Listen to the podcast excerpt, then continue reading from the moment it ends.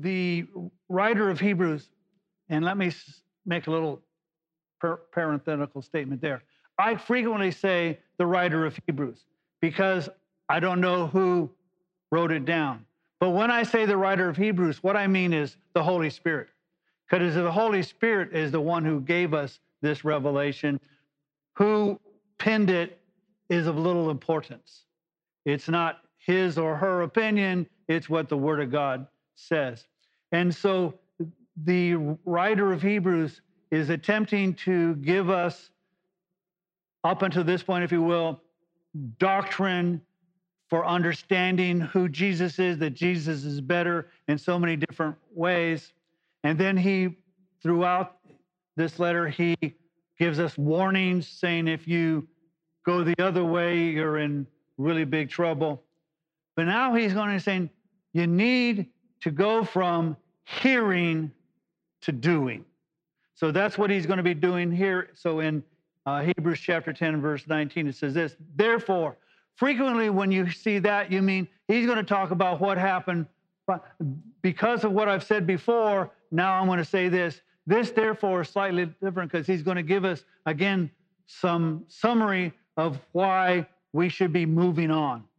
So he says, Therefore, brethren, since we have confidence to enter the holy place by the blood of Jesus, by a new and living way which he inaugurated for us through the veil that is his flesh.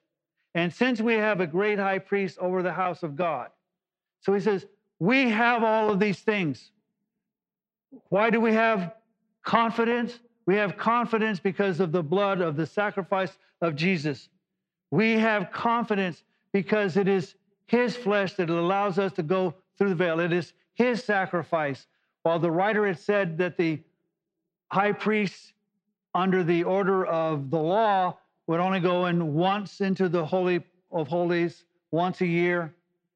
Jesus went there permanently because we have we can go through that veil of heaven and because Jesus is our high priest so he recounts three things why we have confidence. And again he's saying you don't need to be timid. You don't need to be sure. It's like when you invite somebody over to your house and it's your house, then the person shouldn't feel any lack of confidence to going because you've been invited and it's your place, and therefore you have the authority to grant them entrance. Jesus is saying, My Father and I, this is our house. We've invited you, and not only have we invited you, we've made it possible for you to enter. So, in, in, my analogy, in essence, not only did Jesus invite us, he brought a limo for us, he brought us to the place, he escorted us with honors and glory to the place. So, if that was happening, then why would we be timid? Jesus, because he is the high priest, he belongs there. It is his holy of holies. And because he has presented his body broken for us and his blood as a sacrifice for an eternal salvation, we should have confidence to do what? Let us draw near.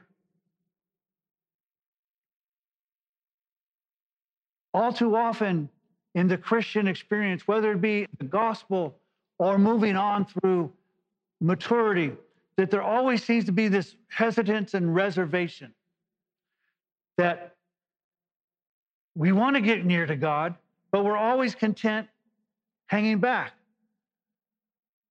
In Exodus, when God invited the people to the mountain, they go, Moses, it's okay, you go for us. There's always a sense of hanging back when it comes to God. Rather than when God has done what God has done, that He might have, as you will hear dozens of pastors and other people saying, that God wants a relationship with you. But we always seem to want a relationship that is far away. Jesus says, No, no, I want you to have a relationship that is close, that is dear, that you know my thoughts and my thoughts are your thoughts, that we are together, that we are close, that we are near. So let us draw near, not content to be hanging back from God, with a sincere heart in full assurance of faith So our lives, our heart, not our emotions, that which we are, should have that sincerity that we're drawing near to God because it is our desire to draw near to God, and that we have the assurance of faith because it is God who has said, Come to me, all ye who are weary and heavy laden, and I will give you rest. It is Him who is always making the invitation, but it always seems that we hang back. And the writer here is saying, You need to draw near. It is no longer time to hang back, it is time to get close to God, not just a long distance relationship. And let's be honest, a long distance relationship is probably better than no relationship. But it doesn't work usually very well. You see, most human long distance relationships, either somebody becomes unfaithful because it's hard to be on this side of the country and the one that you care about on the other side of the country. So it's easier to be unfaithful. And it's certainly not the same as being next to one another. And it's the same way with God. There is this sense that when we are near to God, there is that greater sense of fidelity, of faithfulness. But when we hang back, it is much easier to become unfaithful. And the whole history of the Jewish nation shows that. And if you're honest, the history of your life and mine is the same. When we hang back from God, we tend not to be nearly as faithful as when we are in His nearness. That's why when we go on retreat, a religious retreat, everybody is always talking about the mountaintop experience because what you've done is you've blocked out the world and concentrated on God. But when you come down off the world, you no longer concentrate on God, you hang out with the world. The writer's saying, God has made a way for you to be near to Him. And He wants that. He does not want a long distance relationship, He wants a nearness. Having our hearts sprinkled clean from an evil conscience. So there is more to this sacrifice that Jesus, Jesus says, You can come to me and be near because I've cleaned your conscience. Now, Satan tries to interrupt that by reminding you of all the sins that you've committed. But as I keep showing through the scriptures, your sins are forgiven. They are as far as the east is from the west. I will remember them no more. So God is saying there is nothing to prevent us be having a relationship because you are now justified. You are now forgiven. You are now sanctified. So our conscience should not keep us away. And then it says, and our bodies washed with pure water. Now, our bodies are washed with pure water by two ways. The Holy Spirit comes and cleanses us, and though our sins be as scarlet, we are as white as snow. But the Word of God also says that the Word of God cleanses us from all unrighteousness. So as we read the scriptures, it cleanses us the priests, when they would offer sacrifices, would go and they would get bloodied. And then there was a laver where they were to wash so that they could enter into the presence of God clean. The Holy Spirit and the Word of God does that for us. So we washed with pure water. Notice it's pure water. There are those in the old days when water was a little more scarce, that families would take a bath in one set of water. Now, I'm a little finicky that way. If I'd have been first, okay. If I ain't first, I'll wait till next week because I don't want to get into dirty water that you just got out of. But in this, God says, I'm not washing you with dirty water, I'm washing you with pure water so that you might be clean. Let us hold fast the confession of our hope without wavering, for he who promised is faithful. there's a statement here. We are to hold fast, we're to hold tight. Just as tightly as God holds on to us, we are to hold on to that confession of hope. Well, what is that confession of hope? That I am saved because of the blood of Christ. That I am going to enter heaven, that I am going to not die, but live eternally. That is my hope. Why is it my hope? Because I ain't dead yet. I haven't, I haven't acquired it. So it is my hope because God said so. So I'm going to do so without wavering. It's not a matter of, well, maybe it's right, maybe it's wrong. Well, why can I be so confident? Because He is faithful who promised. I don't have to worry about my sincerity. When God promises something, as the scripture says, it is impossible for God to lie. And so, therefore, I can be confident that He has made promises. And again, God is so awesome that it should be sufficient for Him to say X, and we believe it. But not only does say X, He says, X, I promise. And not only does He say X, I promise, He says, I will guarantee it. Here's how. Here's the Holy Spirit. Here are all these things that He demonstrates a guarantee of his promise. The God who cannot lie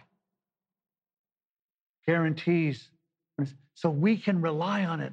We can hold fast and not waver, not because we're awesome, but because he said it. And now he's going to move on for us to do. So he's told us we need to draw near to God. We need to hold fast that confession. And then he's going to have us to do something else. It is not sufficient for us to go to Sunday school and learn a bunch of lessons or hear the preacher preach on sermons and say, Wasn't that a wonderful sermon? It's a wonderful sermon if it causes you to do what the sermon has you to do. If you simply said it's a wonderful sermon and then go life unchanged, then it wasn't a wonderful sermon. It was a bunch of words. So he says, So let us, us, consider how to, and my translation says stimulate, the King James says provoke one another to love and good deeds. So notice it doesn't even say, let us think about it. It says, let us consider, let us figure how is it the most effective way to do this? So, for instance, um, there are those, if God called them to do it, wonderful. But you'll see those who are out on the street corner and they'll have a sign basically saying you're going to hell and all that.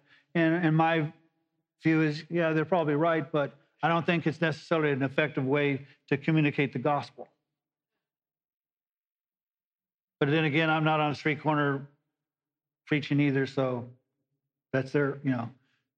But he said, consider how is it that you can be most effective in doing this? Consider how to stimulate, how to provoke one another. So that's us to love and good deeds. Now, some of us decided how we're going to stimulate and provoke one another to love and good deeds is to be a jerk. And by being a jerk, they have to love you. And so now you're loving me, and I provoked you to do that. That's not what he's talking about. He's talking about for us to consider how is it that I might set an example of love and good deeds that you might want to emulate, that you might want to do, that we might be considered a church of love and good deeds. Now, most of us would think when he says love and good deeds, he's talking about two things I think he's talking about the same thing. It's A1 and A2. Because you can't have love and not have good deeds. To say to you, if you're hungry, be warmed and filled, it's a nice sentiment, but I've not done anything. Scriptural love is to see a person in need and doing something to remedy that need. The writer John in, in his letters says if you have the world's goods and see your brother in need, you hate him. You say you love God, but if you don't love your brother, you're a liar. So there is this thing of we love one another, but that love is a matter of demonstration. Now, having been married for 49 years, I appreciate it when my wife says she loves me. It's good to hear, it's reassuring, it's comforting. But if she says every time I love you and slaps me, or every time I love you, she goes out and dates another guy or does a bunch of other things, I begin to wonder whether she actually loved me. The words did not show forth the deeds. So when she says she loves me, she has done things to convince me that the words are true. We, likewise, are to consider how is it that we might tell people and stimulate so that you love in action, that you love in such a way that the words aren't cheap. And you've been around those people who say they love you and they enjoy being with you. And then nine months later, you don't know where they are. You know, so much for love and, and appreciation. That's not what we're talking. We're talking about genuine love and good deeds. So, homework assignment that never goes away. We're always to think about, we're always to consider how to get each other, each other of us to do love and good deeds.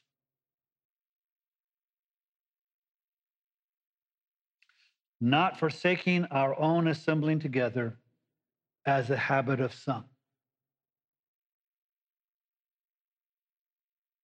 During this difficult time of pandemic, there's a lot of people who don't like to go out and do things. And all right. But long before that, people tendency to have a habit of not going to church. It was always, they would think on a Sunday morning, should I go to church?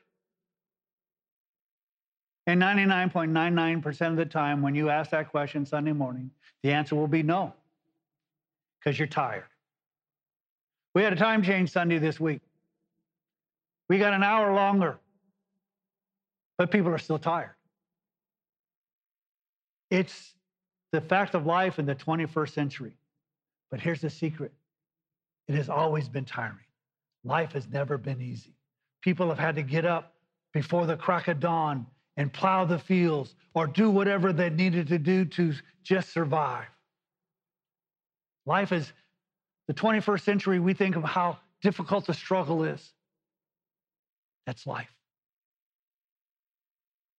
He's saying there is a habit that some people have of just not assembling together. The scriptures tell us that we are to gather together. We are to gather together to worship God. Well, I can worship God by myself, yes, but there is a sense, and Jesus even said, where two or three are gathered in my name. He didn't say, well, where you're all by yourself. Good, Charlie. He says, where two or three are gathered in my name, there I will be. There is that sense that we are to worship corporately. Also, you cannot demonstrate love and good deeds when you're out on a mountaintop saying, worshiping God, how wonderful God is. And yes, God is wonderful, and yes, you can worship Him. But how do you demonstrate love and good deeds when you're out on the mountaintop? As the scripture says, how do you show that you love God who doesn't need anything unless you love your brother? Which means after the mountaintop experience, you need to go down and assemble so that you might stimulate others and yourself to do love and good deeds. Now I'm going to get in trouble here because there's a there is a common word used in in today's society. And, and I'll give you an example of a different word first. Half the commercials you'll see today will talk about sustainability. You're to buy clothes that are sustainable. You're to buy energy that's sustainable. And so that's that's the current catchphrase. Everybody wants to leave the planet better off and whatever. And so sustainability is, is one of those neat words that we do. You never heard it in 1990. You know, it's in the dictionary, but everybody, nobody ever used it. The word you hear a lot today is community. So I'm going to get in trouble. We are not a community. Let me say it again. We are not a community. We are the body of Jesus. We, his, he is the head. We are his body. We are individually members of it. And as a result, we are brothers and sisters in Christ. We are the called out ones. We are the ones who have been sanctified. We are the ones who are saints. We are not a community. We are his. We are his possession. We are to be a holy people who is a royal priesthood, who is God's possession. He owns us, we're His. We're a body of Christ. And so, when we assemble, we don't assemble because I like you and you like me and we, we have things in common. And some of us, you know, we like the wrong football team, but you know, we tolerate that because you know, I'm going to show love and good deeds. That's not community. We are a body of believers. And we are to assemble ourselves together so that we might worship him, that we might draw near to him, that we might encourage one another for love and good deeds and to draw near to him. And when we are convinced that we are just worthless, that there are others in the body who says, I've been there. He loves you with an everlasting love. He died for those very sins. Take another step and another step. And when I'm tired and weak and, and wondering, then you come to me and say, Take another step, take another step not because we're community, but because we're the body. It's when the, the head tells us move, then we move. And if you're the leg and you're sore, then the, the arms help you move. You do what the body needs to do to get moving.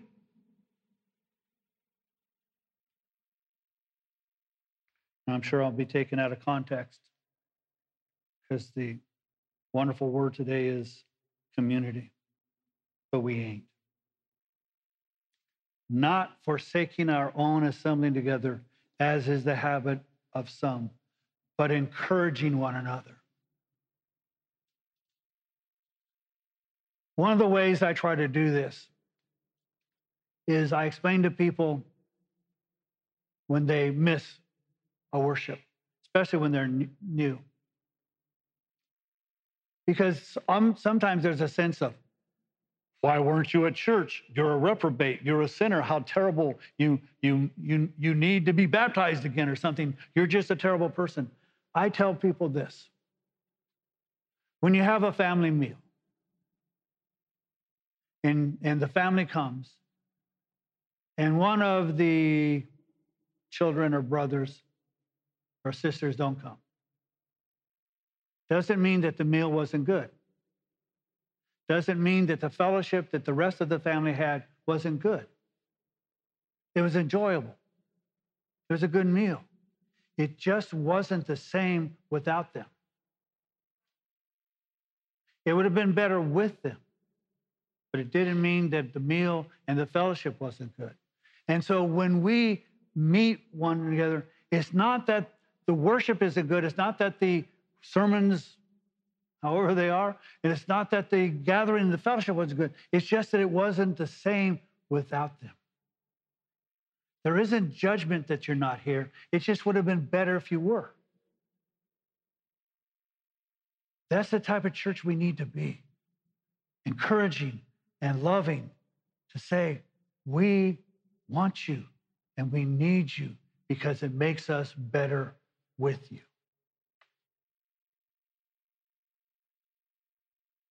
So there's movement that we are told. we're to draw near to God. We're to hold fast that confession. We are to consider how to stimulate one another, which notice it didn't say to consider to stimulate you to do that, but for us to do it. It's for something that all of us will do, not just the pastor, not just the deacons, not just those who are spiritual. The whole congregation is to consider how to stimulate one another to love and good deeds and to assemble together, to be together, to worship together, to fellowship together. And yes, there are times when it is very difficult to do that. The pandemic has made it difficult for many churches and other organizations to do things. And as the world seems to be going more and more crazy, and it seems possibly that maybe Jesus is nearer now than ever before. And sometimes I say, Jesus, if you don't come soon, there'll be nothing to come back to. But notice what it says here that we're to do these things, and all the more as you see the day drawing near. You see, you don't stop going to church because the world's going crazy. You need to go to church more because the church, the world's going crazy. You don't need not to consider how to stimulate people to love and good deeds because the world is going crazy. You need to do so all the more because the world is going crazy. And it'll be even more obvious that we are His because we love and do good deeds when the world is saying it's about me and it's about me and it's about me. And that we say, you can tell us not to assemble, but we're still going to because we answer to God. So, all the more that you see the day appearing.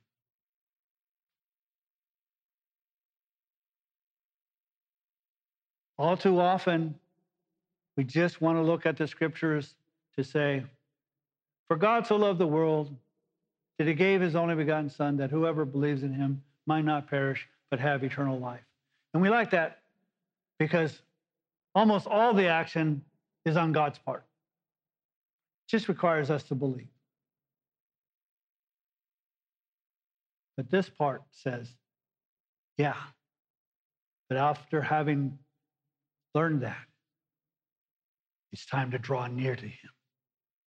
It's time to be in a relationship with Him that is close and personal. So close and personal that you are simply not the same without Him.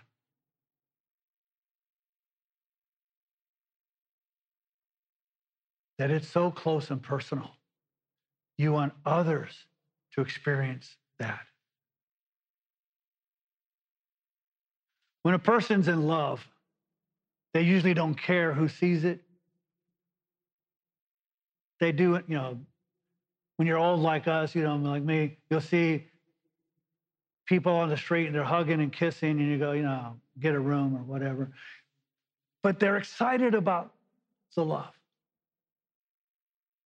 We kind of Christians kind of the same way. Person who comes to Christ is all excited, yelling, screaming. Uh, they'll they'll calm down eventually. They'll get over it. Rather than saying, yeah, isn't it great to be so in love with the Lord? To know more about him today than he did yesterday. And wouldn't it be great if we were a part of causing people to draw nearer, to love him more, to confess greater, to not be wavering, and to assemble together because we've drawn near to him and have seen how wonderful that is. And all God's people said.